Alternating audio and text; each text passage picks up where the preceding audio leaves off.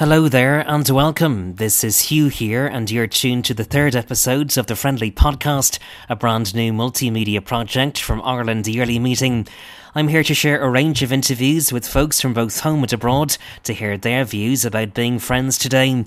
First up this time is Dan Flynn, a member of Belgium and Luxembourg yearly meeting, a native of San Francisco in the USA. For the past 20 years, Dan has been doing volunteer service for Médecins Sans Frontières while leading life reflection workshops for Quakers in Europe. A Quaker since 2014, he's now based in Brussels, not far from Quaker House. It's an 1898 uh, Maison de Maître, a master's house, which was designed by uh, uh, a student of Victor Horta, the great Art Nouveau architect in Brussels, who designed many of the grand 1890 uh, Art Nouveau architecture in Brussels that's imitated in Paris.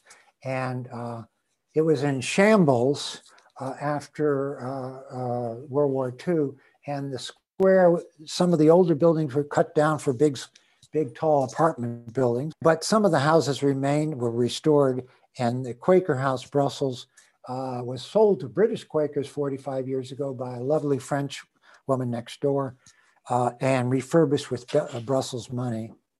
And now it's a classified Art Nouveau house.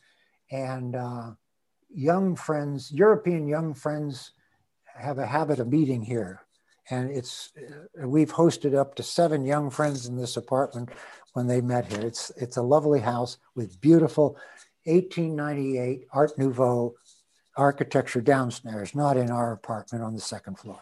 And do you think people in Brussels outside of the Quaker community are aware of the significance of Quaker House itself? Oh, oh more than yeah. more than the Quaker community. It's obviously not a normal Quaker house, and it's on the uh, an, annual Art Nouveau Art Deco tour of Brussels. So uh, one of the conditions is accepting Brussels money to refurbish it to its former glory, at least the public rooms and its outer facade, was to allow uh, annual visits on Art Nouveau Art Deco tours hosted by citizens groups and tourism groups.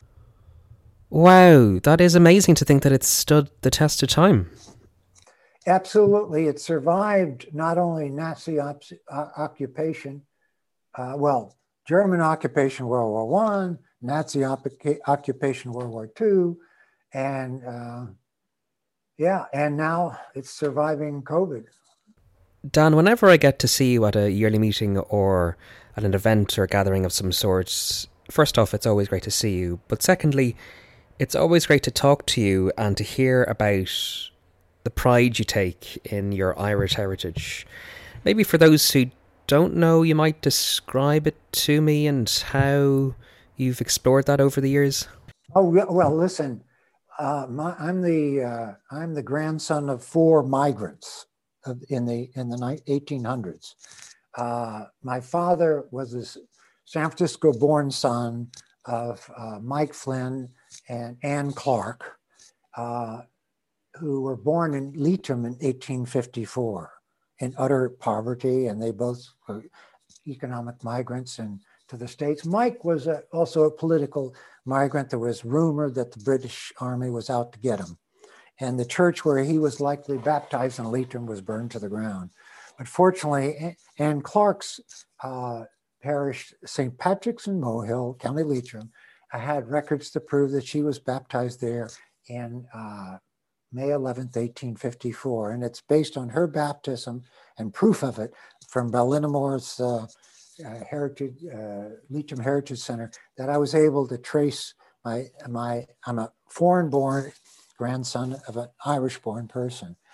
On the other side of the coin, my mother was the daughter of two German migrants. She was born in 1899. And uh, so I've got the German angst and I got the Irish Fund. It's a wonderful combination.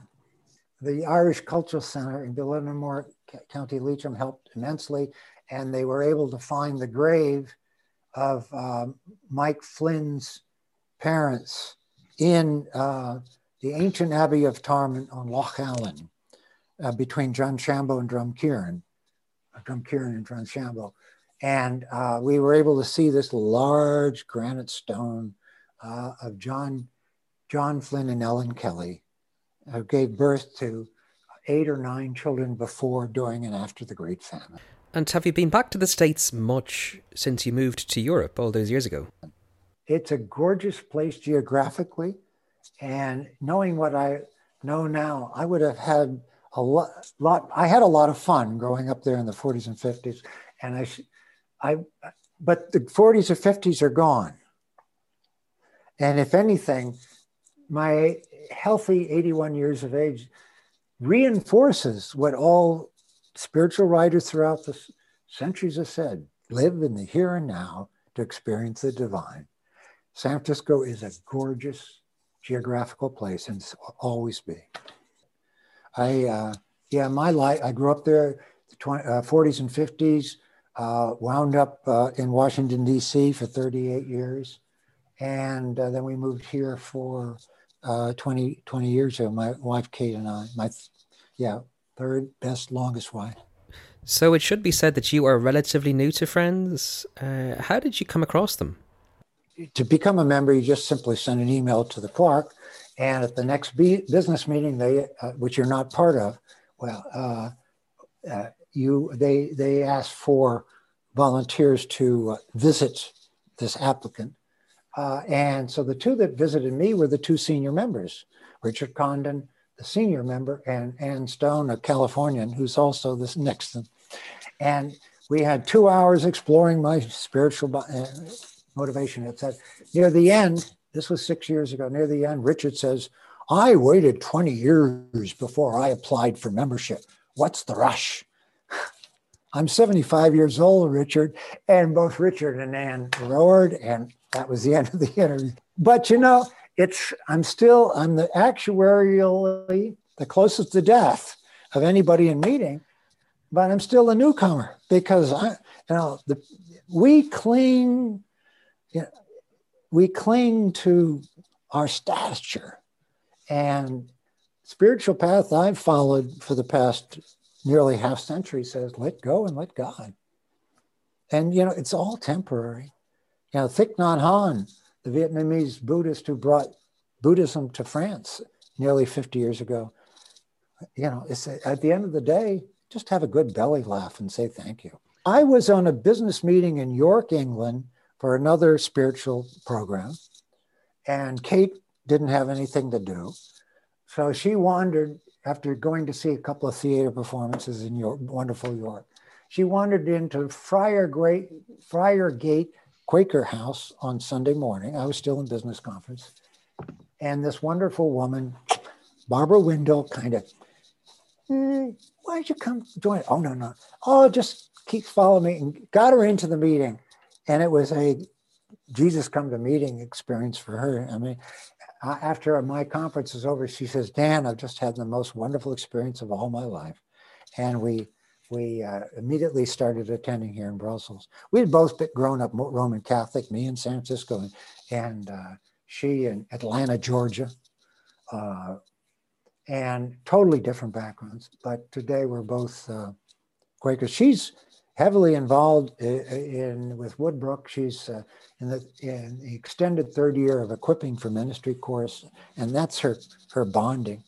And me, I got in. I've been publishing, writing, and publishing small stuff for years, um, and so I've been publishing the Belgium Luxembourg yearly meeting newsletter for five years now, more than anyone has ever done. I've said I'm ready to be replaced, and nobody's standing up. I love doing it, uh, and as you know, whatever organization you're in, whether it's business, government, Quakers, or spiritual recovery programs, or whatever it is, uh, if you take initiative and do what you follow your heart, 90% of the people are going to love you and 10% are going to hate you.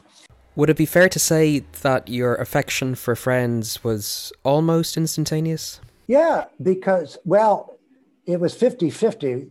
Hers was almost immediate. Mine was oh, this is nice. These are nice people.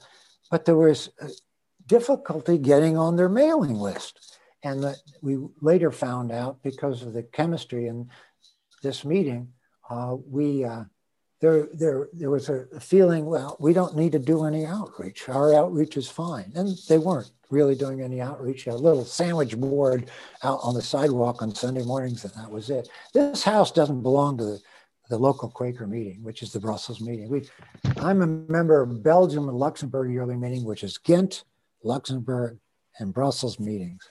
And uh, but this house belonged to British Quakers who bought it for Quaker Council for European Affairs, which is doing some fantastic work. Uh, you don't have to be a Quaker to be uh, uh, hired by QCEA, it's called. But the they didn't. The Quakers here uh, are wonderful people, all talented, great talent. But they didn't feel any outreach was needed. Uh, and that's normal. I'm uh, sociology has always been fascinating. The psychology of groups always been fascinating to me, and I've come to believe that we all crave certainty. We all crave community where we fully accept it without question, and we hate being wrong. I added that third one after Trump was elected, and uh, the what I, what I saw here was certainty, that conviction, you know, convinced Quakers. Uh, what I saw here was a, com- a community that was slow to recognizing out, outward people and here here I come barging and uh, and uh, Irish and Americans to me are more openly friendly than others. I'm more Italian. My my languages are English, French, Italian, German, and Spanish in that order of ability. And I read spiritual stuff in all five every morning. In terms for meeting for worship, how do you center down? How do you approach it? I don't limit uh, my spiritual growth to any one source or practice. Uh, I don't limit my spiritual practice to centering down for meeting. Um, although I got to tell you, the first one hour meeting I attended here, my first ever, I was amazed how busy that brain was. Uh, what I do is I start the day centering down.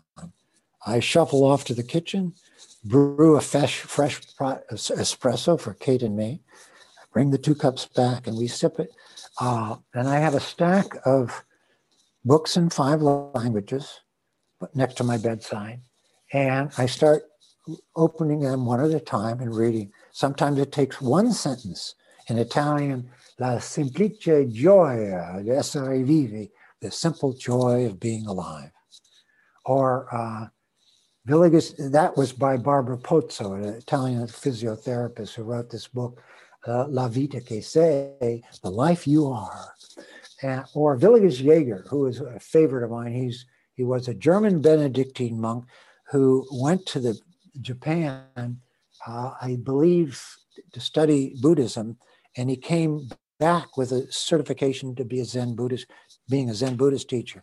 So his his spiritual growth after that was a combination of Christian mysticism, uh, Meister Eckhart, Jacob Böhm, who were ancestors to George Fox, and uh, then the uh, Zen Buddhism. And he, and he became convinced that, and with a good founding in science, he became convinced that all religion points to the same the same mountaintop, a union with the divine we cease, we drop the words, we drop the rituals, we drop the dogmas, and we go beyond. The first book of, our, uh, of his I read was, was Jenseits von Gott, Beyond God. And uh, he slowly takes you from, we, we all start somewhere, but we are all unique, temporary, but necessary manifestations of creation. And our goal is to uh, do whatever practices uh, we can to unite with the divine, but also to take the peace we find there back to the present. And um, and uh, and he says in this latest book, Ewige Weisheit, Eternal Wisdom, Sophia Perennis, Aldous, Aldous Huxley, Huxley, Huxley wrote a book, Sophia Perennis, The Eternal Wisdom. He's Ewige Weisheit. He says to achieve, to practice that, we don't fully achieve it in this life, to practice that, uh, we, we practice stille, which is stillness, not just silence, but stillness. Comes very closer, close to what Quakers suggest for meeting for worship. Uh, I, I find an openness in Willigis that I don't find in many Quakers. Oh, and because many Quakers will say, we don't practice meditation. We, this is not group meditation. Okay, okay. Uh-huh.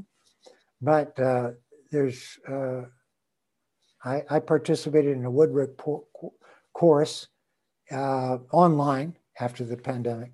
Um, Quakers and Buddhist, Quaker practice and Buddhist practice, and the the um, the uh, Woodbrooke tutor was Tim Ashworth, wonderful biblical scholar, beautiful. And the Buddhist representatives were women from the local uh, Plum Village, UK. Plum Village is the name of Thich Nhat Hanh's community in France, it's, and the Plum Village in UK, and uh, united the two practices on a weekend Zoom course. Beautiful, beautiful stuff. And of course, Tim Ashworth, being a biblical scholar, focused on theology, and the the persons from Plum Village focused on practice. And Willigis puts them together. Do you find it hard to always live in the moment, to be present all of the time? I'm a type A extrovert, but everything takes practice. There's this other spiritual program I follow. We seek progress, not perfection. We're not saints. And uh, way back, you know, uh, Kate is my lovely, longest and best and third wife. I, I, I, was, I was trained to be a priest, not to be married. And uh, so I had to have some practice. And in between marriages and relationships, I usually went on a spiritual retreat of some kind. So bef- just before uh, I met Kate and uh, in a professional conference, I was attending a uh, graduate, uh, continuing education theology course at, at, Georgetown University in Washington, D.C., taught by former Jesuits, former Jesuits. And one of was uh, gave the uh, Myers Briggs personality inventory. Uh, Tony Tony Martin, I think it was, nice Jesuit, former Jesuit, and he. I, I came down on the Myers Briggs personality inventory. The only thing that was off the scale was I was an extrovert, not an introvert. And he said, Dan, to grow spiritually, you need to spend time practicing introvert activities. So that's a long answer to your question. Do you find it hard to center down? Not today, but that was my first alert to who I was uh, on, according to Myers Briggs, and what I, what path my spiritual directions. That's why today uh, I, I continue to offer this workshop to anybody who wants it. Before we talk about the workshop that you have developed over recent years, uh, we before we started recording, you were telling me about your mother, and I think that's a story definitely worth sharing on here. Can you tell me about your mum and the life that she led? My mom, God bless her, was an opera singer at the Pacific Opera Company in San Francisco in the 1920s before I was born. And uh, she used to uh, she used to sing me to sleep when I was a young lad, very young lad. Gute Nacht, Gute Nacht, which it brings goosebumps to me when I sing it. And I, my son secretly took an old 78 RPM with her voice, recorded in the 30s, and put it on a CD and secretly sent it to me for one of my birthdays. And oh God! So I still have that CD. Oh, well, she was with the Pacific Opera Company and sang in uh, in the 1920s. Uh, she was a popular singer, and um, when I was alive, she sang uh, in the uh, Emmanuel's Temple Emmanuel Synagogue in. Um, she's not a Jewish, but in, in San Francisco, we were very, very open-minded Catholics. So, no, she was 40 years when, old when I was born. And when dad died 10 years later, she was 50. I mean, her singing days were, she would sing a little thing now and then, yeah. Oh, yeah. Well, she came to San Francisco in 1920. There's a, there's a, uh, there's a background story. Her name was Elizabeth Katrin Stumpf. And she and her mother and two brothers, uh, Alphonse and Bruno, and her mother Maria, uh, they came to San Francisco in the 1920s, uh, left their father in, in Montana. For it was a background story. And uh, she blossomed because here she was a attractive, multilingual. She had Ger- English, German, and French. and uh, operatic voice. And she went to work for the San Francisco mayor, Jimmy Rolph. You know, the Irish were in charge of San Francisco for many years. Uh, and she went to work for him. He later became governor. He also led the anti-mask movement in the, the Spanish flu, you know. But she uh, she had a glorious life, and she married this rich Irish Catholic attorney, and they had their trip to Europe, the Grand Tour, you know. Um, and then they divorced, and she met and married my father, who was a grand fellow in San Francisco. You know, he was a star baseball player for the Oakland Oaks in 1906 when he graduated from St. Mary's College, a, a Christian Brothers school. And I went to the Jesuit high school in San Francisco, not the Christian Brothers, after he had died. So uh, there's history of Christian Brothers and Jesuits in uh, the Irish side of our family. So, so you're saying that Quakers was never really in her on her radar at all. Um, well, she stayed very much a Catholic to hedge her bets but as she aged. Uh, but she said, you know, Dan, every religion has something to say. I think her mother was Lutheran, I think. And of course, in those days, her mother had to become, Stumpf was Catholic. And we did visit the church where he was baptized. Theodore Stumpf was baptized in, uh, in uh, uh Baden in 1872, uh, um, Catholic. But uh, Maria Schwatzinger was born in Breslau, was probably Lutheran. So the workshop itself, then, how did it come about? How did you develop it? What uh, what sort of themes are you looking to get across? 18, 19 years ago now, I was asked by a, Bel- a Belgian college professor, based on my human resources experience, to develop a workshop for students on career ideas, and it became career management. And I went on to do it um, many, many times at Belgian college universities, then three, two, twice for the Quaker Council for European Union, uh, European Union staff, uh, uh, Quaker Council for European Affairs staff, uh, three times for Doctors Without Borders headquarters staff here in Brussels, and once for NGO professionals here in Brussels, here at Quaker House. And uh, so I took the spiritual principles of Quake for of uh, uh, Quake, uh, career management out. I didn't call them spiritual principles in career management; they were just suggestions. But I, I abstracted them and, and developed life reflections based on them. And I started offered them for the first time at European and Young uh, Middle East Young Friends in Bonn at their all age gathering about six years ago. Um, the six questions are the first I establish confidentiality in the room. There has to be 100% confidentiality according to the Chatham House rule. Who you see here, what they say here, let it stay here. To establish trust so that everyone who will be, feel safe, because there's four values to this workshop. The value is you, you're asked a question, you're given time to reflect. And you know, in a community, a closed community where others are doing the same thing, you know, like a Quaker meeting, it strengthens everybody's silence. That's the first value. Second value is you write it down and see, you write down your intuitions. Intuitions are important here. Spontaneous intuitions, our most neglected ability. So, and intuitions are unplanned thoughts. And most of us don't uh, develop that. Inventors have it, star athletes have it, artists, performing artists have it, painters and sculptors have it. So the, but in, growing our intuition, spond, lit your, your heart. And then the third thing is to share that with others in the room. That's where confidentiality is important. And the fourth thing, most important thing, is to listen to others. Okay, so here, this, here are the four, uh, seven questions. First question. Take two or three minutes, minutes to write down, reflect and write down the answer to this question. Who am I? And answers to reactions to that. I've never asked myself that question. I don't know. okay. So, second question. What do I like to do? And then I joke that you're willing to express in public. And that that is That is always a, the easiest question for people to answer. Third question, which is difficult for many people. What do I do well? Oh, I don't want to brag. Yes, brag. No holds. All of these questions should be what are the, don't think. Stop thinking and start intuiting.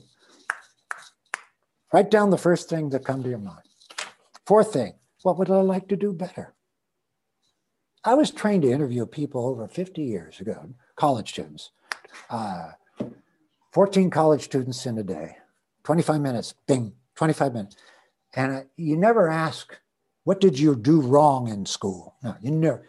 You ask this, what would I like to do better? But then the next question, which usually brings the aha. By this time, people are relaxed. Um, because each time we do a question, we go through all four routines reflect, write it down, share, and listen. So we don't do a second question until we've gone through the first. So this next question is by this time everybody's into it, they trust, and this is the aha question. What would I like to learn about to try? And I usually add that I've never tried before. I don't have it in this book, but I usually what would I like to learn about to try that I've never? Open up your imagination. Here's imagination. Uh, the Italian wizards that I'm reading, imagination and curiosity are the beginning of all wisdom. And it's usually the beginning of our new directions in life. You don't go on the new direction the moment you have the thought. It's the seed.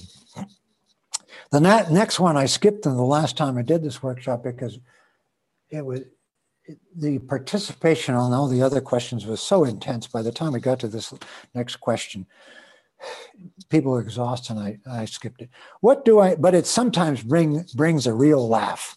What do I know with certainty that I do not like because I've already given it a complete trial?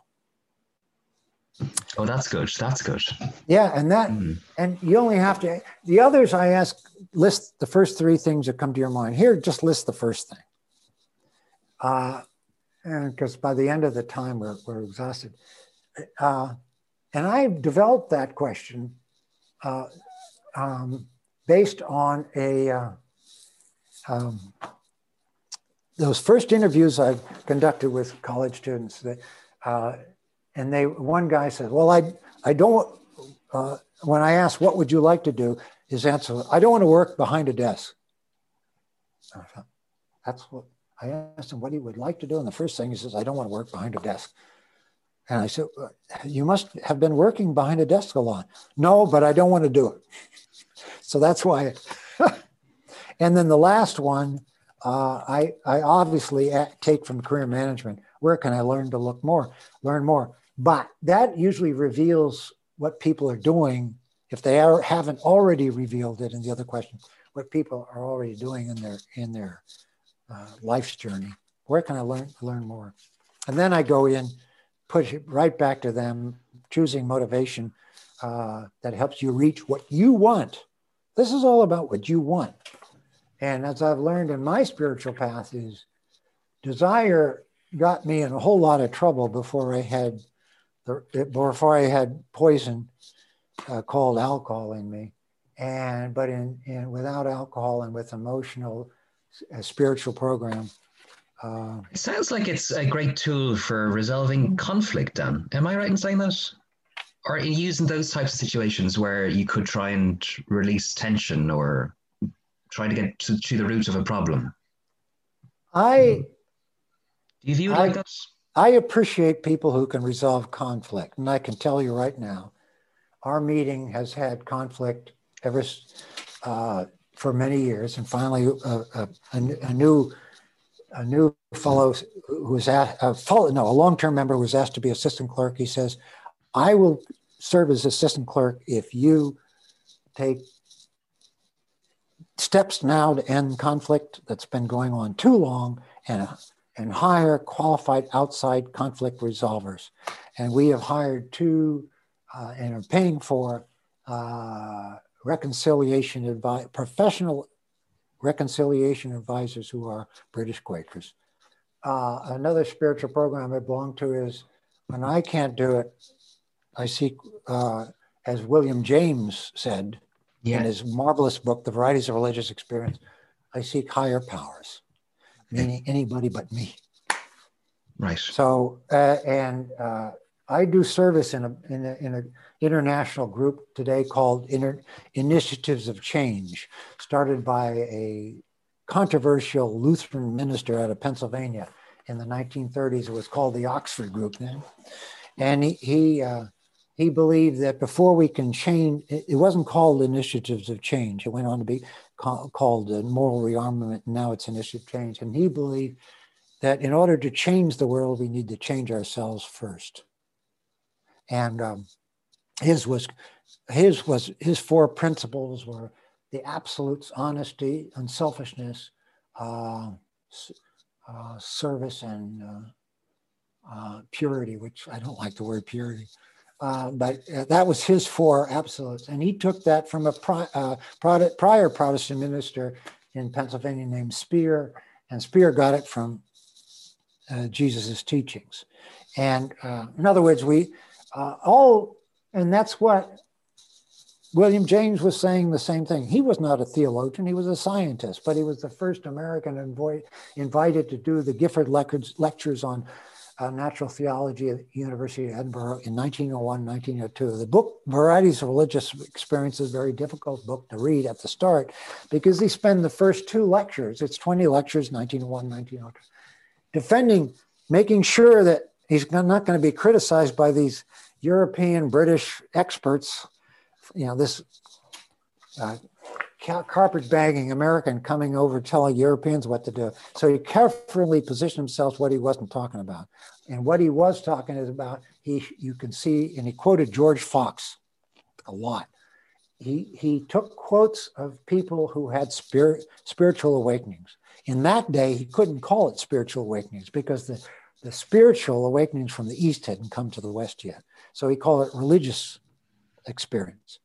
And he quoted Paul on his donkey to Damascus, spirit, uh, George Fox on his, he had an awakening. He saw that he had oceans of darkness and oceans of light, and it was only turning towards the light, Jesus, that he could survive. And uh, the founders of the uh, Mormons uh, yeah, Moroni. and, the, and in the conclusion of William James's The Varieties of Religious Experience, his conclusion was boiled down to basics. And he said he knows this is very rudimentary. All mankind feels a, a lack, something missing. And what's the re- solution for that? All mankind looks to seek solution from higher power, higher powers, lowercase. And some founders of spiritual recovery put HP, higher power capital. Um, but the basic principle is, regardless of the words we use, is if I have a solution like a conflict, the first thing I do is try to use my mind and talents, but ultimately I have to let go and let God. So, by the sounds of it, Dan, you are somebody who is optimistic about the future. Letting go and let God is the only way I can see us forward because I have I I like the uh, the prayer that was the modern version of which was uh, created by uh, 20th century Protestant theologian Reinhold Niebuhr, who is very popular consultant to the presidents and many people uh, Reinhold Niebuhr, and he, he was asked to write an obituary. And he, in the obituary, he took a prayer that was, is attributed to um, Marcus Aurelius, the Stoic general and emperor. And it, it, it's the serenity prayer. Grant us the serenity to accept the things we cannot change, power to change the things we can, and wisdom to know the difference. And that was intended to accept the death of a beloved one.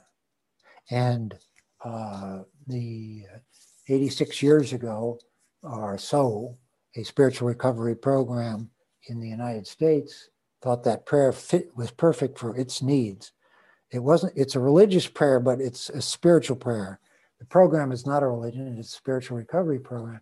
But it caught on, and uh, and uh, it's used now by many people as a guiding. The program that used to change the language that Reinhold Niebuhr he said, "God grant us the serenity." In other words, we we we reach the divine in community, which the Quakers are.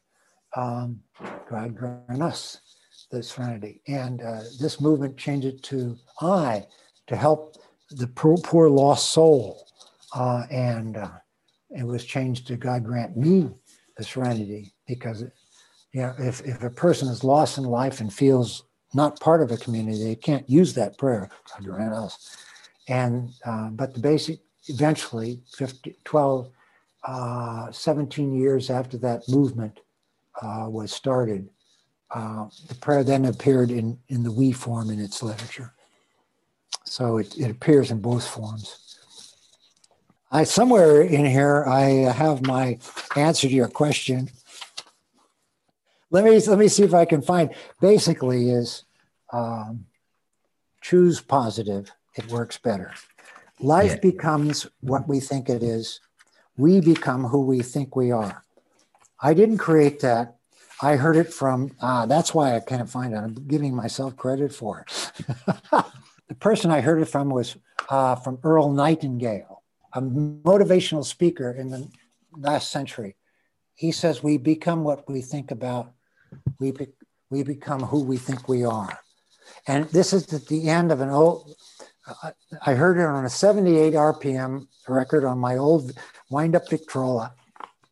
And it's called The Secret of Success. And he doesn't tell you the secret, but he drags you on. Socrates to Plato to Aristotle. And at the end, he says, The secret of success, we become, uh, uh, life becomes what we think it is. We become who we are. And so I add to that think positive about yourself and others, and you will become better and they will become better.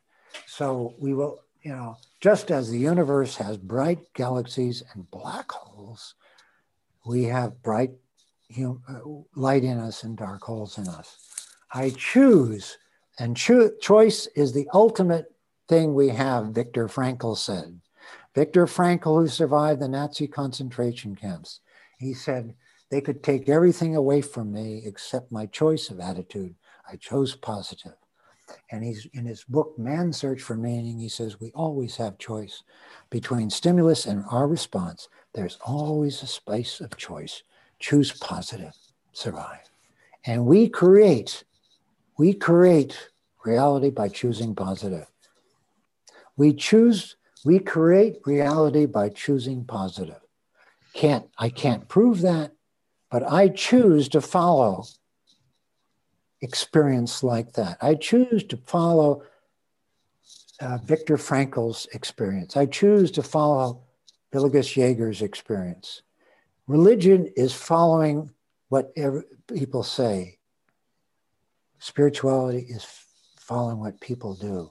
St. Paul says, The word killeth, the spirit lives. Next up to share his views is Will Haire, who is a member of South Belfast Meeting, who has retired from leading a number of Northern Ireland government departments, where he played a key role in developing social policy. I was brought up Presbyterian uh, church there, and I suppose it was in the teens. I suppose I started to uh, question that, and I, I suppose uh, for a long time I sort of I, would read bits about Quakers and things like that, and there was I started reading books, and I suppose I was starting at university. But then at a university in England, and one day I was uh, in the bar on a Saturday evening and chatting away and said, Oh, I must, you know, I was chatting to some friends, said, Well, I must um, really the Quaker idea. And the guy said, Well, I'm a Quaker, he said, and there's a meeting t- uh, 200 yards down down there, down, down the road there. So I'll see you there tomorrow at uh, 10 10:30.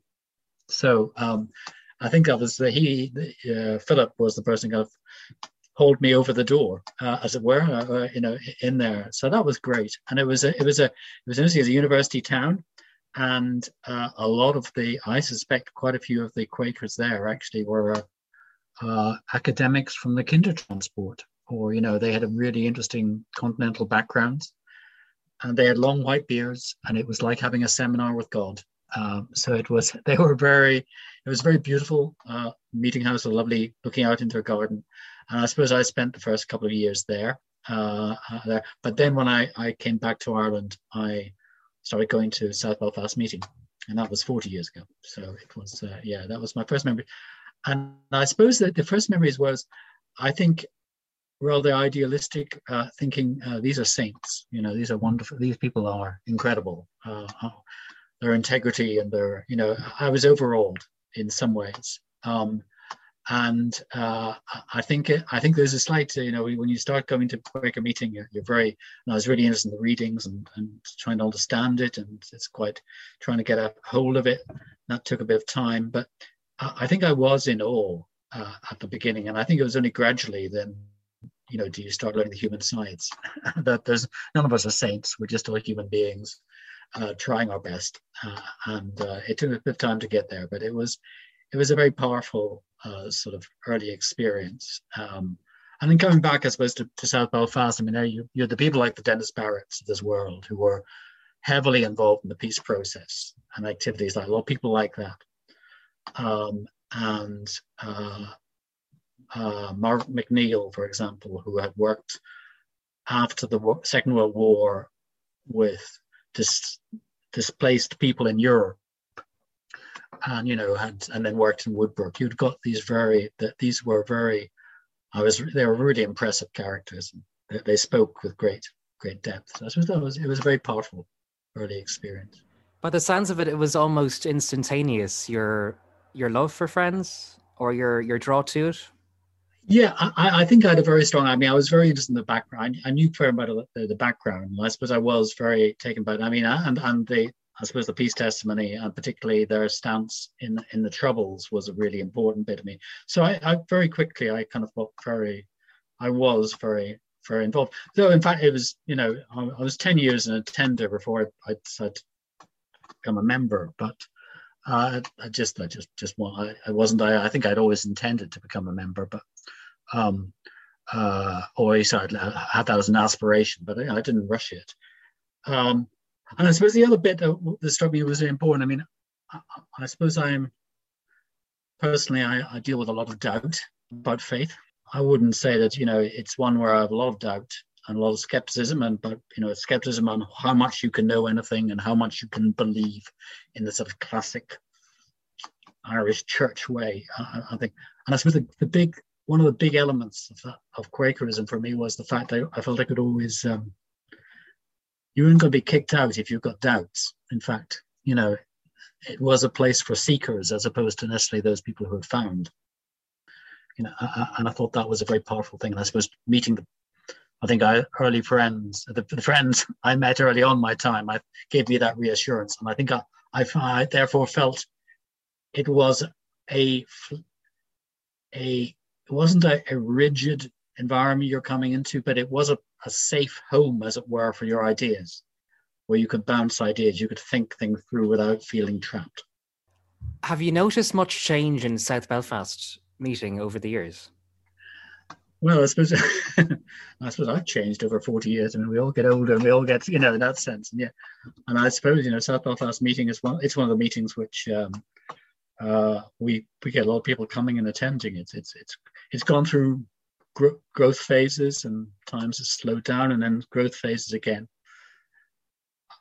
What I suppose uh, South Belfast, I suppose, would have been seen in the north very much as a very liberal, or you know, very much uh, uh, of a sort of uh, of a non. I mean, some people would have seen it as sort of a counterpose to a more evangelical position. What I think is interesting is I think that well, there still is a strong element of that in South Belfast and the way it thinks. Actually, South Belfast, there's also a lot of people very Christocentric or very much in that as well. And it's actually quite a broad, it's a broad meeting in that sense. And uh, it's felt the way. I mean, it would be, uh, it, it, would be quite, um, there's quite a lot of people who read a lot and will speak quite, quite philosophical and rational points of view, but there's a lot of people who are also very grounded too.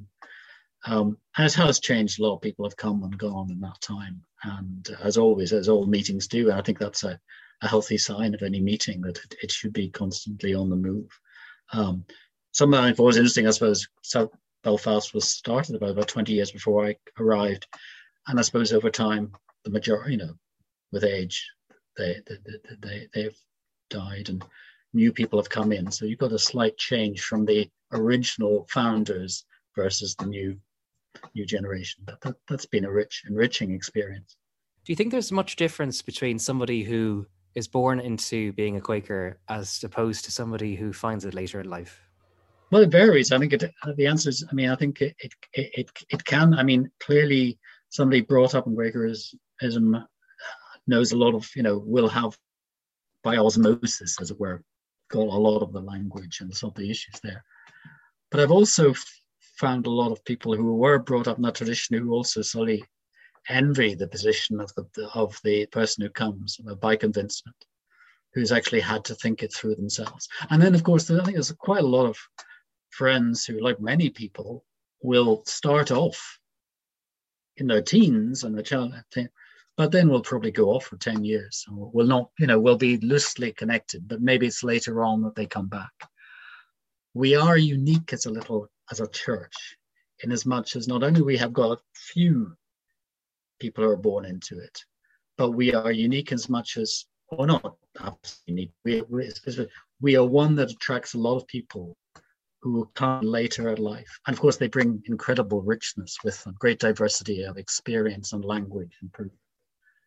Um, but we have that richness in, the, in that aspect. And I think the, the exciting thing is, is, is that openness and dialogue and listening to each other. I've only heard anecdot- anecdotally, purely just because of my age, because I wasn't around when when they were happening. But Belfast during the Troubles must have been a very difficult period.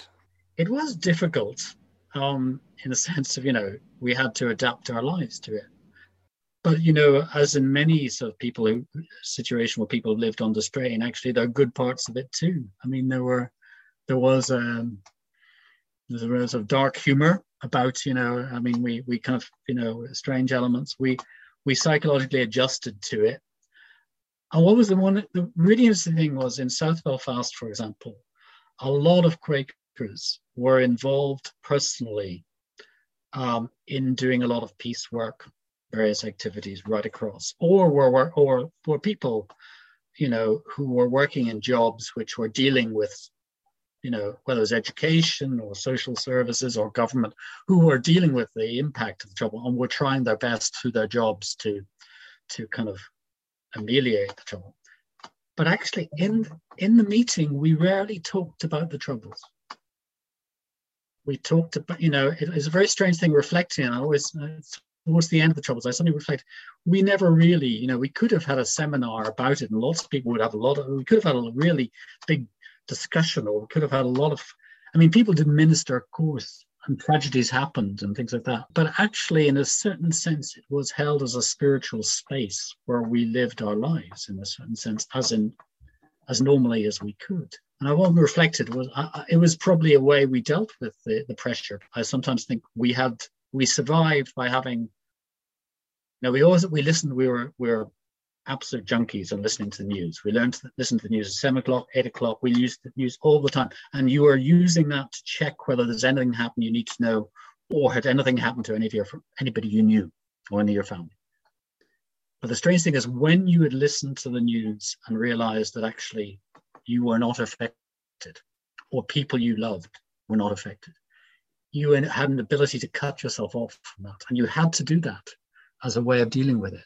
So um, it, it was, I say, reflection. It was a strange thing. It wasn't, I say, it wasn't that people weren't heavily involved in doing things in relation to the to, to the peace process and you know, the peace people and all those things. Peter McLaughlin was in, in, in uh, the peace people was very much in, in, South Belfast meeting. Many people were spending the Quaker service. A lot of South Belfast friends, like as many friends, were heavily involved in those sort of things, visiting the prisons or things there. So it, it wasn't about Lambo, but actually we focused, we tried to be a community like any other community of, of Quakers. Do you think your experience of that time would have been very different had you not been involved with with Quakers? Uh, yes. I mean, I suppose only it, it, had an impact in that sense. I mean, there, there are there are a lot of other groups. The Corrymeela community, for example, my, my sister and, and brother-in-law were heavily involved in that. They weren't Quaker, um, and that's what they used to do. So I think people found different ways of, of dealing with them. So some people went to churches which were across, you know, which uh, had strong connections with across the community, the, the, the community divide. So, uh, you know, I'm not saying there's. Uh, I certainly found enrichment with being Quakers, but I don't think it was the only way. It wasn't, you know, it was, it, it, it, it worked for me, but many other people found other ways of doing it. So, Will, you're a very accomplished assistant clerk. Hmm. I spend my time drafting minutes at work, so I'm used to minutes. so, you've done it for such a long time, a prolonged period of time, if I'm allowed yeah. to say that. Is there anything that you appreciate about the business method that we have within the yearly meeting? I think it is a great method to listen, of ensuring that we do listen to each other and we listen deeply and we reflect as we do it. And we try and take the seriousness of discerning in that process and trying to connect it to our spiritual side. Um, now, that sometimes works really well. Um, we do occasionally um, we swallow camels and we we choke on gnats. You know, sometimes you know we get uh, small issues can can sometimes cause us problems, while other big issues we can charge through very quickly to, to surprise, and maybe sometimes without as much reflection as perhaps we should. Um, so, I mean, there's there's that being said, I mean, one thing I'd reflect, uh, um, because Ireland Yearly Meeting is small, you know, I think well, there's 500 active members really when you come down to, you know, you come down to 500, oh, there's, you know, there's a certain number of people who are really around and you, you get to know them and you, you, you know, uh, and, and you meet them over time and, and you get to like them and have, you know, you chat over coffees and at the yearly meetings committee or, or, or at the yearly meeting itself. So it's good that way and there, you know, and there's there's some very strong fam- families and connections in that process. People know each other, and some people are related. So there's a reasonably, I think, a strong level of trust. We therefore can be quite informal. There's enough trust that actually we can do a lot of understanding and move things through reasonably well without too much bureaucracy.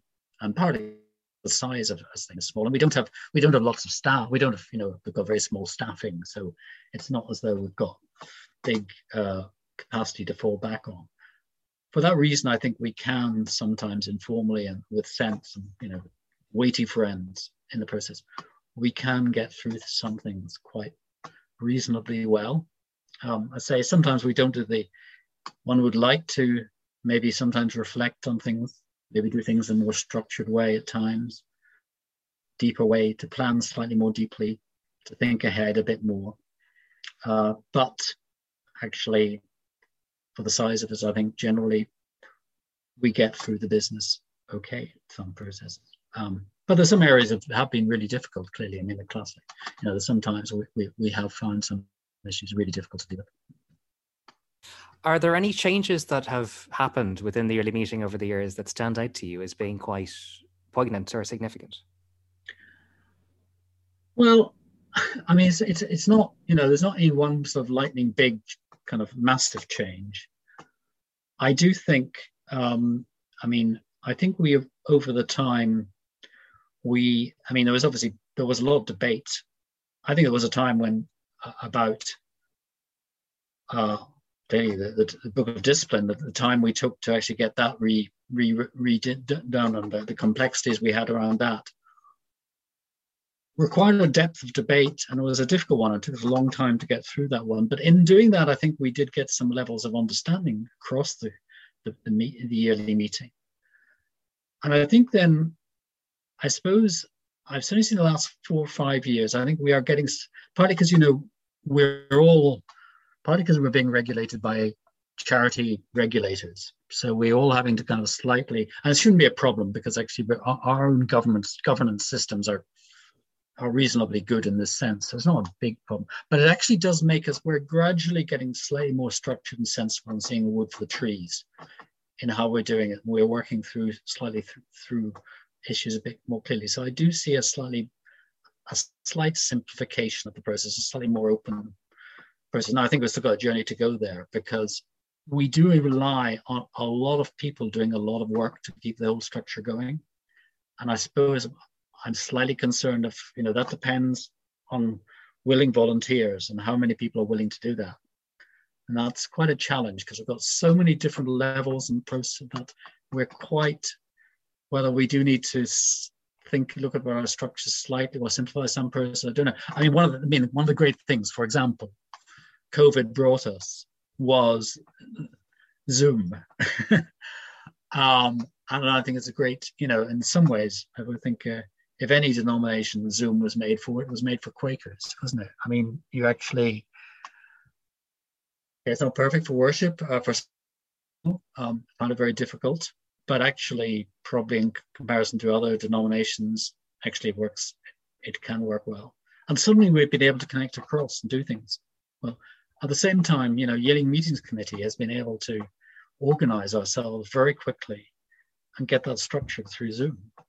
And, you know, and I, you know, if it's, it's not, you know, it's great during Zoom. One could visit Cork and you could visit Limerick and you could, you know, you go to other meetings and you could still build. And I think there's so many things like that. We can do training, we can do other things together. So I think actually we're now at an interesting period of reflection. I think we can start doing certain things together in a different way at the same time as hopefully we'll get back to some more face-to-face stuff because that's really important too as well just on a more personal level um, how do you find that spiritual space? The main thing i do is by reading. I mean i read a range of historical and sort of theological and other things over time. I mean not in a very structured way but i'm re- i'm always reading about these things. And i think that's the basis on which i do. And I, I now i'm you know retired. I do a lot of walking the countryside as it were uh, like many of us do. I've done that the last 10 years. And I suppose that's the time when I do my reflection and other issues.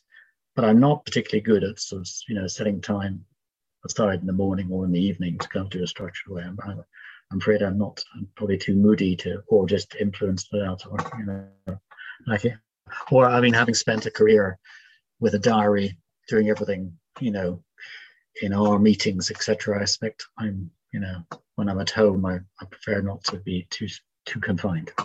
Just before we finish, what do you think makes Irish Quakers unique? I mean, I think we one of the size of the, the meeting is of the yearly meeting is, is as I say, it's one of those ones where actually you can know the meeting, the yearly meeting, most of the people there at one level when there's good connections, and that, that, that that's and the culture that comes from that trust and understanding. But on the other hand, you know, here's a yearly meeting which is in two, jurisdictions, people with somewhat diverse, some diversity in it. I mean, I, there still is some of that, though. I, I, I must admit, it worries me. I think our evangelical friends are getting the numbers are getting slightly smaller than they were in the past, um, and that we're losing because I think that some of them are, you know, some some of their families or younger people are moving on elsewhere, or some of them have. So I think we, there's danger of us losing some of that. There's a diversity in that process. So I say there's a unity at a certain level, and yet there's diversity uh, at the same time and a perspective. And you, we've always been this of, you know, we've had this been where we're, both evangelical and liberal. Uh, that tradition has been, uh, and that's been there.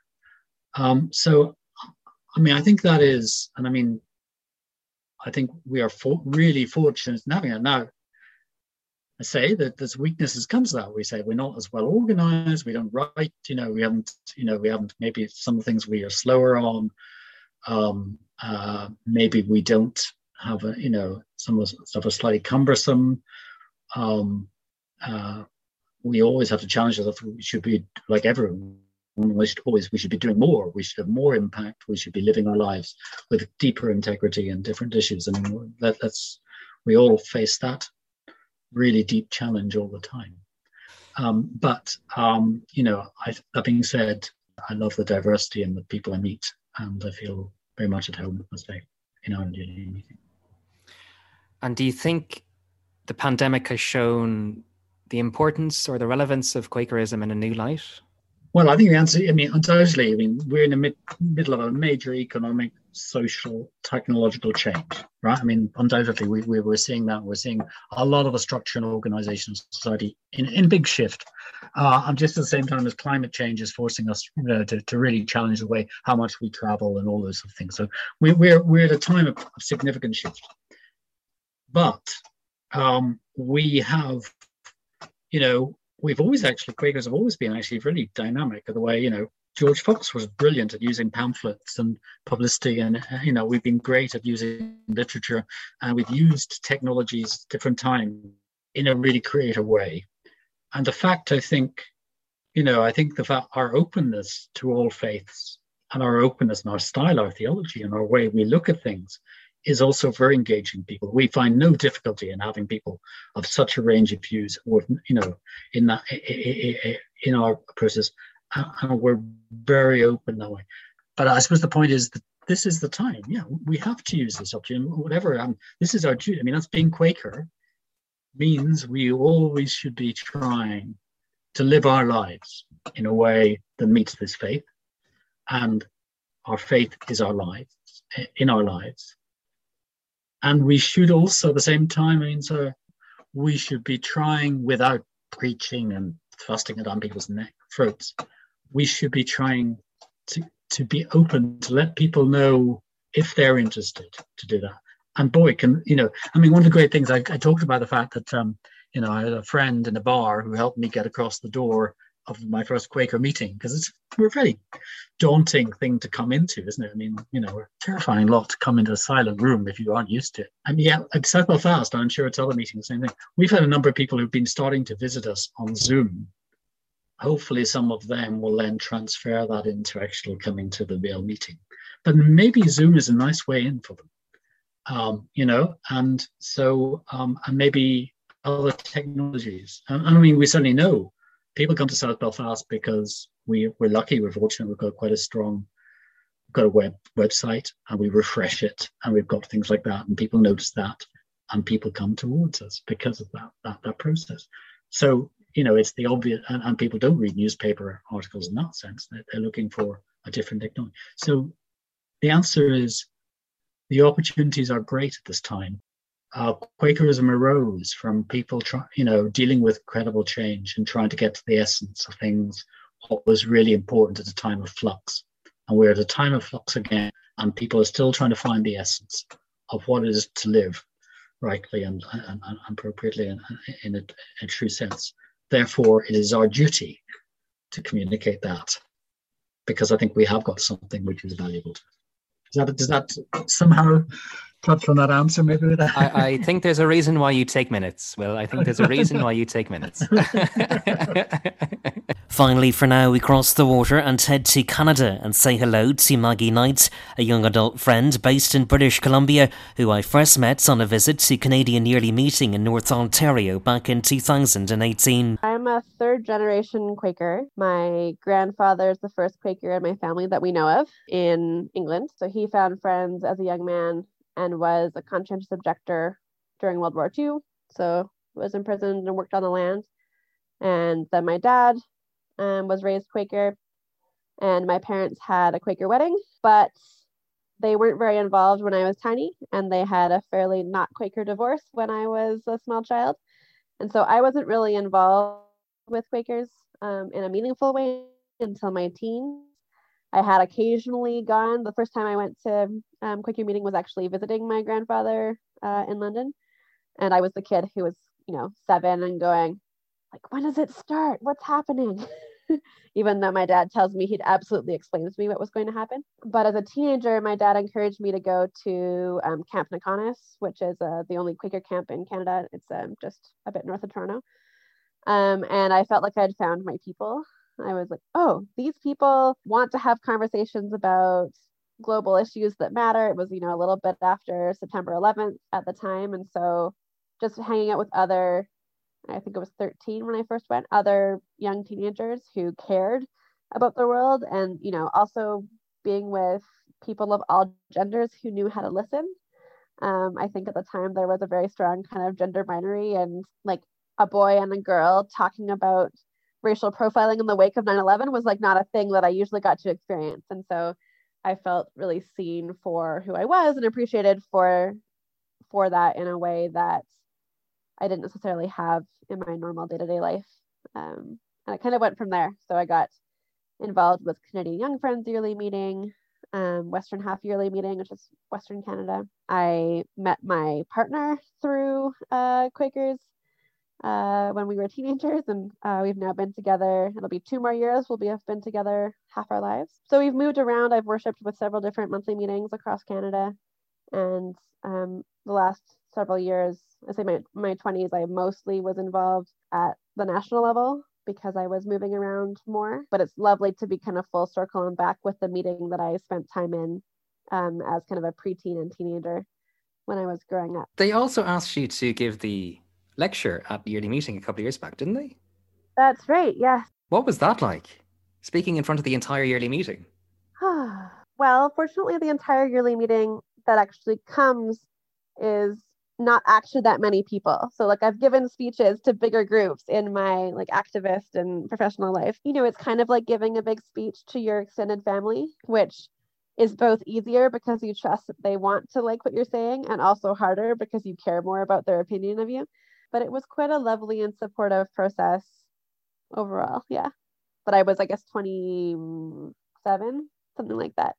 And, uh, you know, it's interesting because, of course, often the lecturers are are decades older. There is a certain interesting piece to it. And maybe people feel like this no matter how old they are.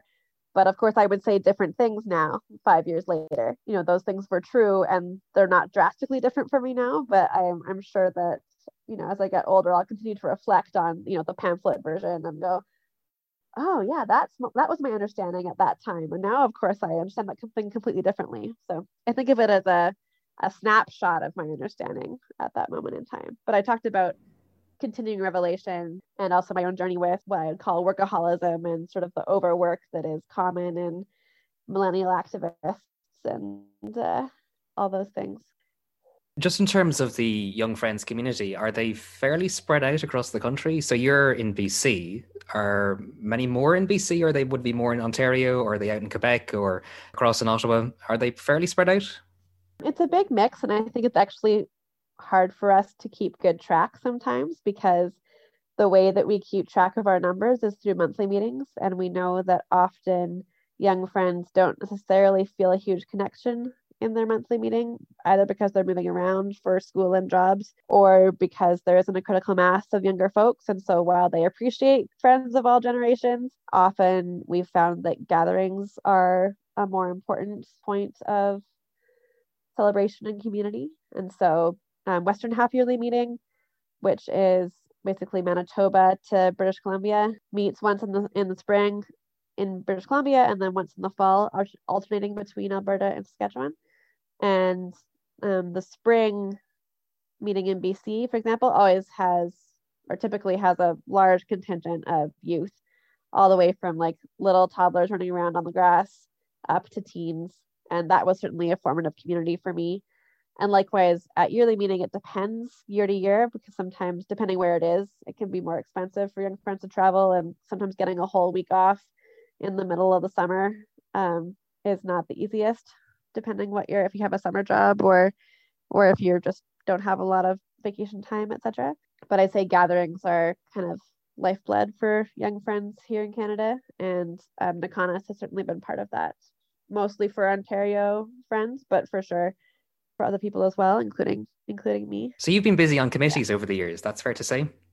Yes. What do you get out of it? What do you actually get out of being on a committee most people try and get away from that I know, glutton for punishment. I mean, I think it's true to say that a big part of why I'm a Quaker is because when it's done really well, like Quaker Quaker business at its best is transformative. I'm somebody who, in the rest of my life, I've been an activist, I've been an organizer, I've been a nonprofit professional, whatever you want to call that, um, where I care about uh, building better things and and um, and getting things done and getting things done in a way that is grounded in integrity and and values that that matter to me. And so at its best um quaker meeting for worship for business is so can be transcendent and transformative and I think is a model for broader society in terms of of how you can make collective decisions that seek the right way forward that's not based on any one person's ego or any one person's attachment to what should happen.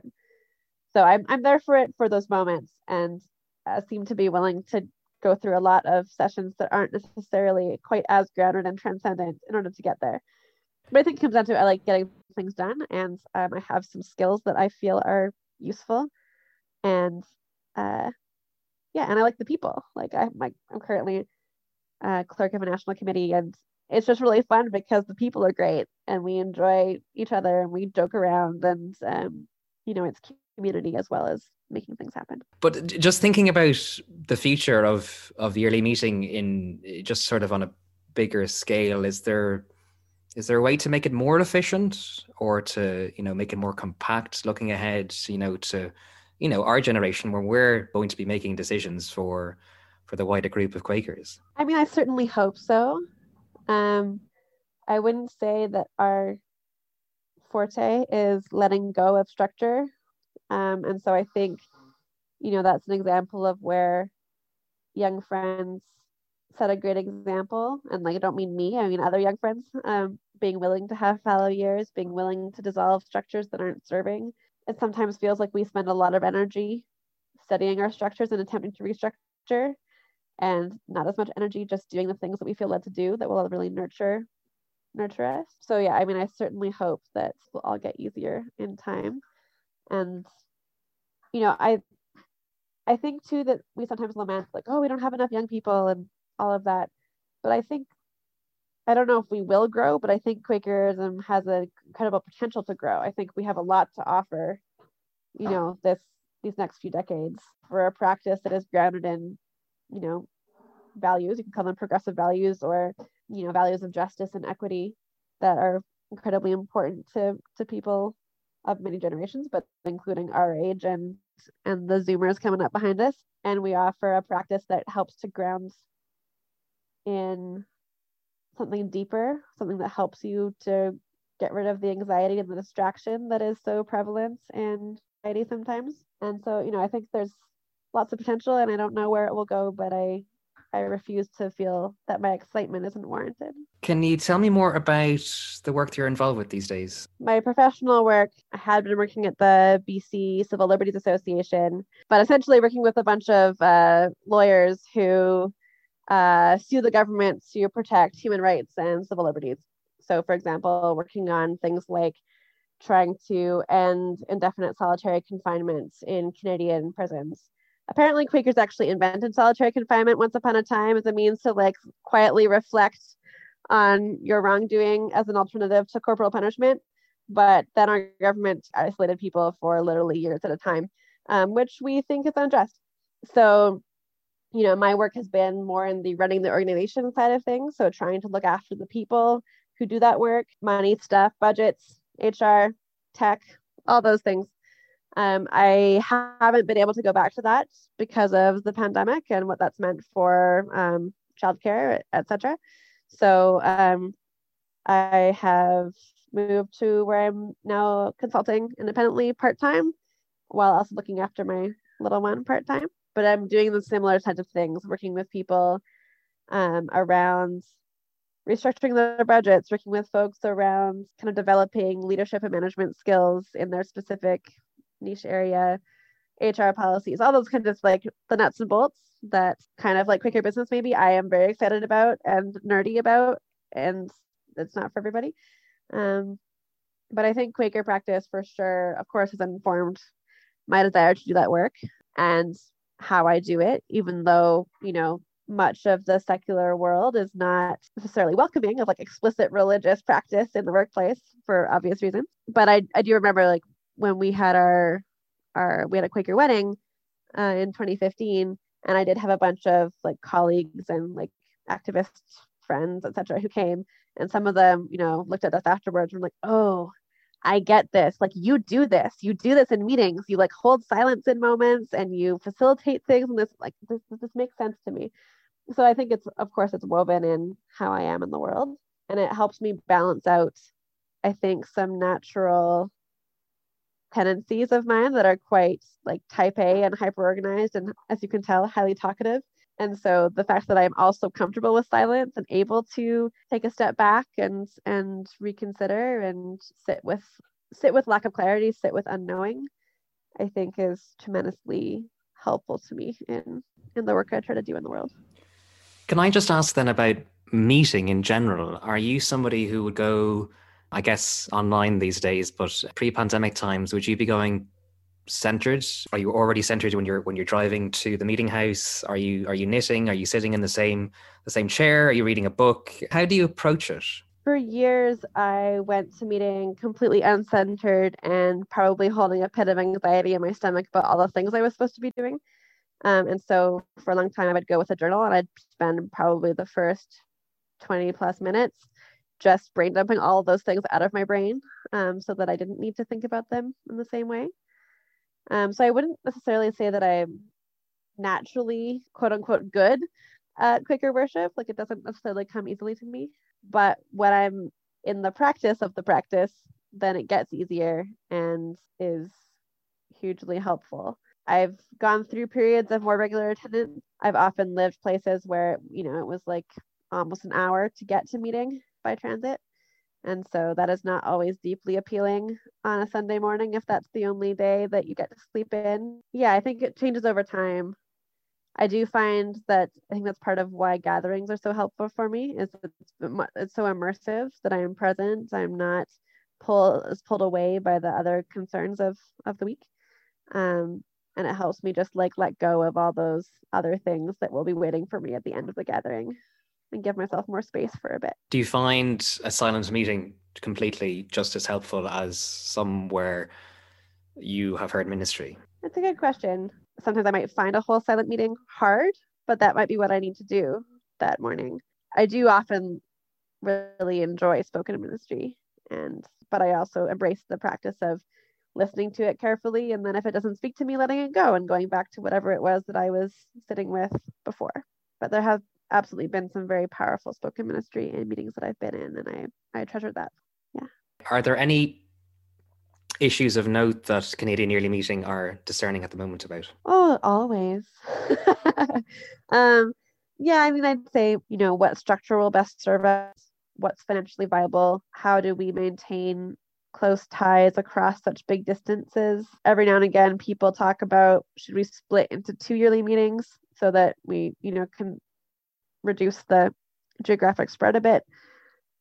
But half of all Quakers in Canada are in Ontario, so that shifts things a little bit. So we're currently in another round of trying to figure out what needs to be staffed by paid staff and what can be done by volunteers, all those things. I think that's important, and my brain is good at that work. And I also don't find it as meaningful as some of the other work that's we sometimes do. Am I right in saying that the yearly meeting office is based in Ottawa? That's correct. Yeah.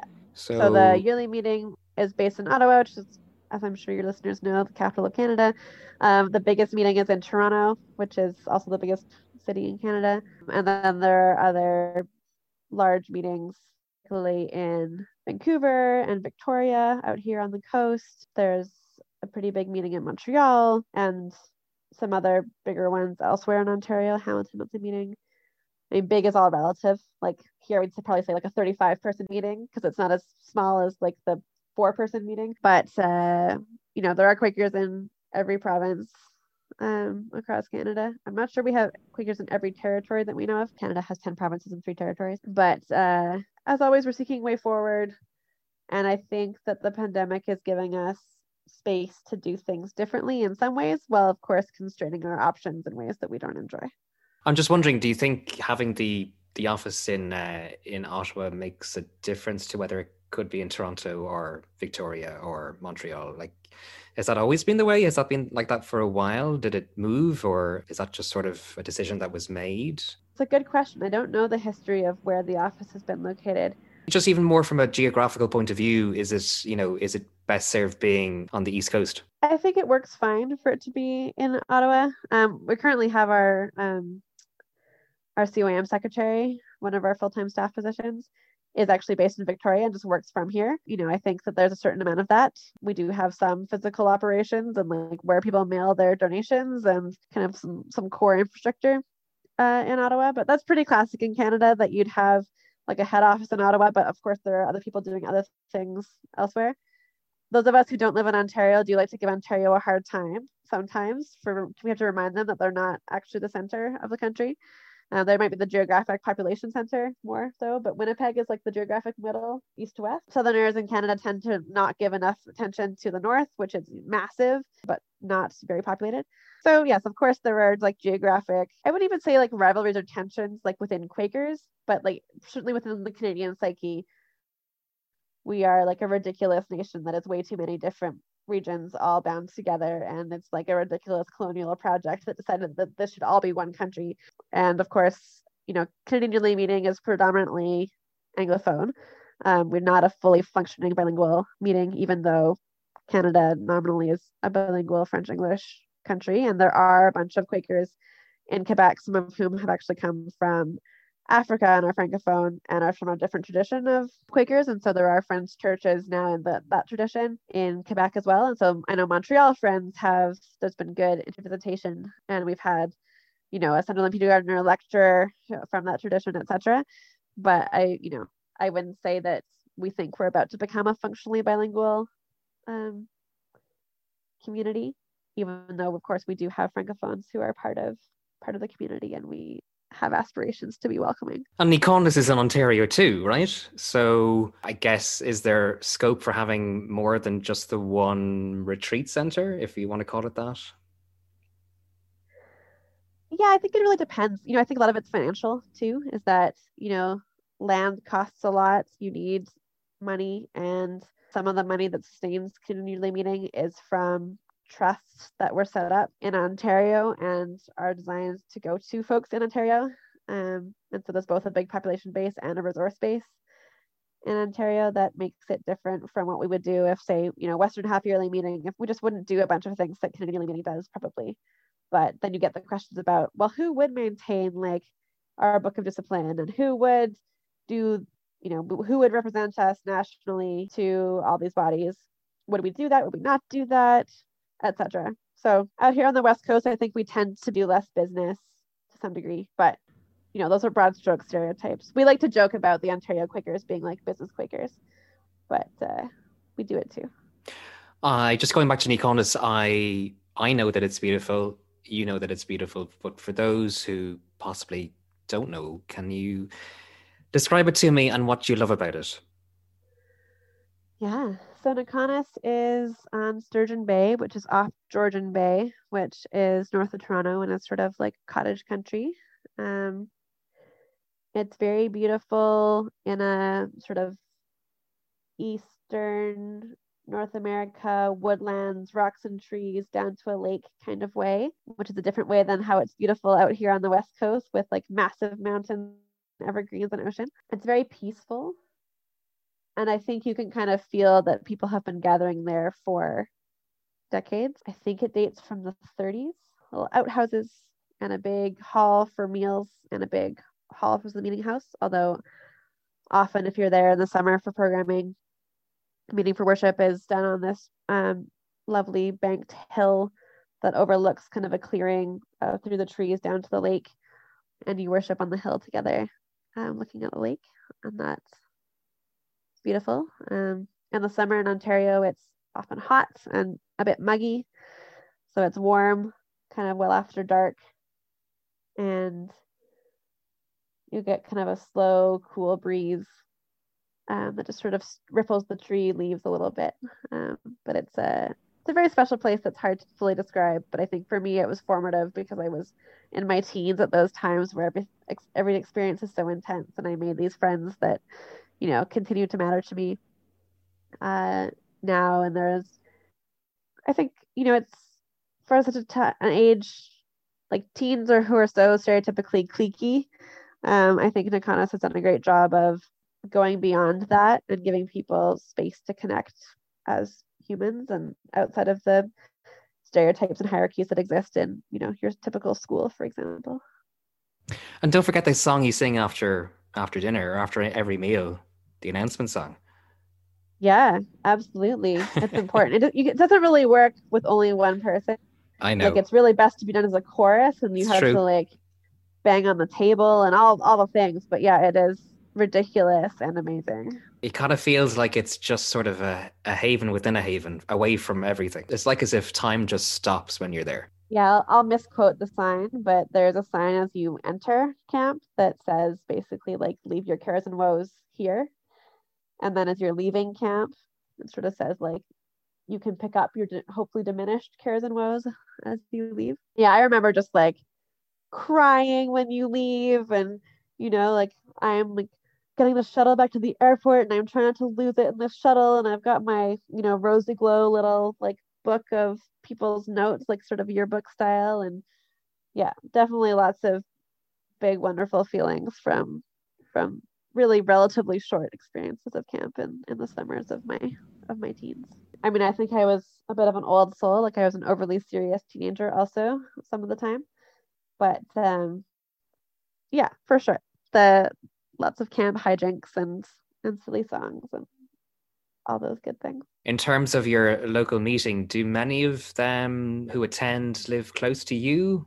I'm not actually sure because I haven't lived here since I was a teenager. Of course. And so I'm still figuring out where everybody is. Um, but yeah, there are definitely other Quakers within walking distance of me. Um, and I've gone on some walks with a few folks now. You know, my hope is that we'll be able to, like, from here, we could easily bike commute to meeting, would be maybe like a 10 minute bike ride from our place, which is really lovely compared to Vancouver, where it was quite far from where we were. How far are you from Vancouver? So to get to Vancouver, well, you can fly, but that's ridiculous.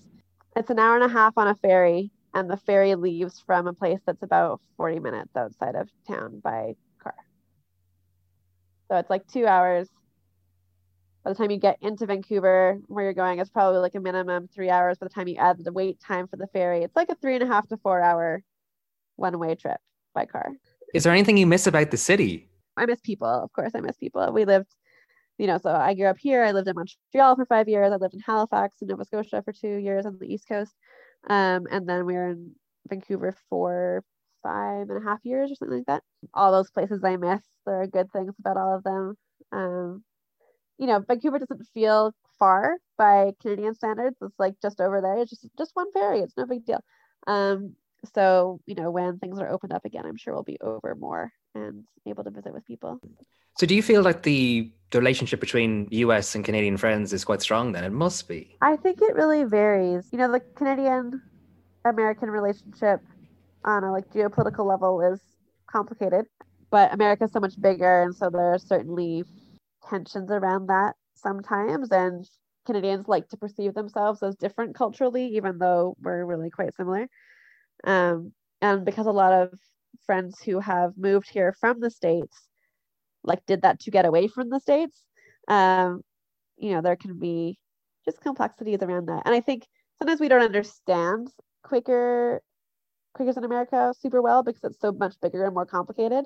There are so many yearly meetings. There are so many different traditions. We're like we're just like cym mostly although there are absolutely quakers in canada who are not part of cym um, that we don't really talk about that much so I think some friends in Canada are feel deeply connected to communities like Friends General Conference or Pendle Hill, etc. Um, and then others who like don't think about American Quakers at all. So it's it's a range, and it, of course part of that is about money. Like the Canadian dollar has been weaker than the American dollar most of the time in the last 30 years, and so it's expensive to travel. It's expensive to attend things, and so it tends to be, you know, not accessible to everybody. Do you have a sense of growing out of the Young Friends community? I think I'm lucky because I was so involved in Young Friends that I I have kind of an age cohort of people who have also transitioned in different ways, and so you know now I see myself as like a participant in Young Friends, but I don't want to take leadership in, in Young Friends because I think they need to set the course for younger generations of, of young friends. But I also have been around long enough that I have good Quaker friends in many generations and I really, really appreciate I think particularly like having relationships with Quakers who are one life stage ahead of me. I'm the first of kind of my closest group of friends to have a kid. And so it's definitely like being around, being at gatherings and seeing Quakers, other Quakers parenting small kids, um, I think gave me a sense of kind of like, I can do this, you know, this is possible, it's okay. And my first time like really holding like a, a baby was at a Quaker gathering when, you know, a friend who had, I don't know how old he was then, maybe like four months, six months, old enough that his head was holding up on his own. And she was just like, Oh, can you hold him while I go get some dessert? And I was a bit like, Okay, okay, I, I don't know, okay. and then I was like, Oh, I can hold a baby. This baby is super cute. Okay. So I think getting to see the the joy in parenting and that people just kind of navigate it and that people like people who have values that are similar to mine, I think that was all really helpful and something that I find like I have intergenerational community amongst capital F friends in a way that I don't always have to the same degree in my personal life and my professional life, um, in terms of sort of people's whole lives being being shared with you in a different way. So I think I do sometimes feel that sense. And I have, you know, sometimes, you know, there'll be younger friends amongst young friends in Canada who are like asking questions or being like, oh, we want to learn about the history of CYFYM and or various things. I'm like, oh yeah, because I'm like that's six years ago, which feels like so long to you and doesn't feel that long to me anymore because I'm getting older. And sort of those moments of like sometimes I'll offer to step in and, and sort of explain why something is the way it is. But I think I'm just more comfortable these days being like, you know, if someone asks me, I'm happy to share. People know I'm here. But also like part of the beauty of young friends is just being so much more willing to reinvent yourself more frequently and to really listen and really embrace continuing revelation and, and to follow that path more easily because you're not as rooted in well this is how this is. One thing that i remember too from my visit was cyf uh, what is it? Uh, cyfym that's the one yeah very efficient. Just you know bum bum bum bum this needs to be done now. And that was even without you there. You just turned up. Um, probably because i wasn't there. I mean, there also were some epic, like, I remember some epic young friend business meetings till like one in the morning and like tears and like all these things, not like high drama, but just like deeply felt. I had my first deep experience of the business meeting with young friends before I experienced that with older friends. And in fact, I feel like I struggled to engage at the monthly meeting level because I found meeting for worship for business not as grounded in spirit as when I was with young young adult friends. That must have been quite something. Yeah, I mean, it's. I think it's it's testament to how intense your feelings are when you're a teenager, um, in your early twenties, and that you haven't learned to like tamp that part of yourself down in quite the same way, and that you're experiencing so much that's new, and so you have kind of raw emotion about it in a in a different way. And I think there's also maybe there's less attachment to one way of doing things. Sometimes there's less ego involved. There's less tiredness because it's not like okay, every three years this issue gets raised, and every three years, like this person says this thing, and this other person is cranky about it, and like you just know it's all going to happen again, and like that's not fun for anybody because you haven't done it before. Like it's the first time you've been 16 and like considering this issue, so it's it's just organic and and intense in this way. Like I know what that gathered, deeply gathered sense of young friend worship feels like in my body, and I do feel like sometimes I'm able to find that in broader friends, broader CYM business, and sometimes that I get that feeling and I feel very clearly led to speak and and to give ministry. And I think having that as like a touchstone experience that my body knows certainly helps my practice because I can absolutely be prone as well to like a less grounded form of engaging in business meeting where I do feel like I have lots more to say and it's a bit more chatty and I'm like, oh my goodness, clearly if we just did X or that thing, we'd be fine. Can we please just agree to that and move on now? Um, which is, you know, a temptation I'm sure many of us feel at times and is not always uh, in the gathered spirits or actually listening to way open. You know, this is part of why I think Quakerism has a lot to offer the world is that again, at our best, um, we're able to, you know, see that of God in everybody and to hear multiple truths at the same time and to hold the tension of you know it can be simultaneously true that somebody is white and has been systemically disadvantaged based on their gender or their sexual orientation or their socioeconomic status and also that they still have privilege as a white person compared to a person of color. And like those things can be this like true at the same time. There's nothing at all contradictory about that. Um, but you can see some white folks getting sort of heated or feeling triggered if they're telling like in this conversation about privilege. And so i think we've gotten to a better and a deeper place with that but i think kind of two or three years ago that was a bit of a struggle that and some young friends were just like super frustrated by it. Just on that you say that you feel that quakers or people could learn a lot from quakers. Do you think then just flipping that do you think quakers could be more active on or vocal on social and justice issues?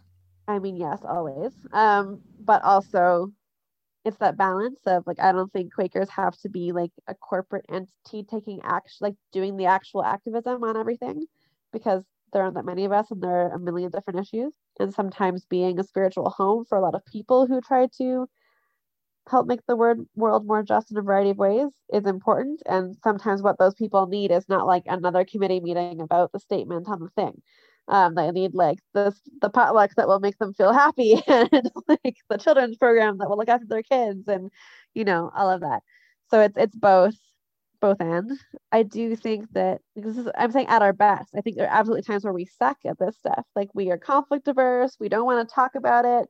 We're like we'll shuffle it off into a committee who will write a report and then we'll consider the report and then we'll have a subcommittee to, to implement the report and then it's seven years later and like who even knows what's happening anymore. So, you know, we have our moments of being deeply useless on issues that are important. But the core of the practice of being able to sit with difficult truths and to seek wisdom from them, not to retaliate out of anger, not to try not never to harm, to try to uphold each person's humanity. You know, those are useful practices in this time and they're hard and i see you know like we live we've lived in the shadow here of donald trump as has much of the world and yeah watching how different friends tried to navigate that and, and who were like full on the like anti-trump meme train of like deeply dehumanizing things because they're like no but he's so awful. Um and who was who were on that point like he his policies are awful and also like i don't want to engage in this particular kind of like mockery. And you know that particular piece is probably neither here nor there but it's it's like those deep practices if you practice them they will often get you to good places. And at the same time we have to continue to evolve because we know that you know quakers are not no at no point have we been perfect and that includes our ideologies like and our ways of being you know we have practices that will tend to privilege people who can sit around for a long time you know it's very what we call, you know, WASPy, like white white Anglo-Saxon Protestant. It's very processy. It's very meticulous about words and wordsmithing, um, and those things can be useful in many settings and also are similar to characteristics in white supremacy culture that has excluded other people who maybe don't know how to use that particular way of working and like that's not the only valid way of being in the world and so, you know, it can be both those things. We have many strengths and we need to continue evolving and listening. And that brings to an end another episode of the Friendly Podcast. If you like what you've heard, don't forget you can subscribe to our social channels. And if you'd like to find out more about Quakers in Ireland, you can find us online at quakers.ie.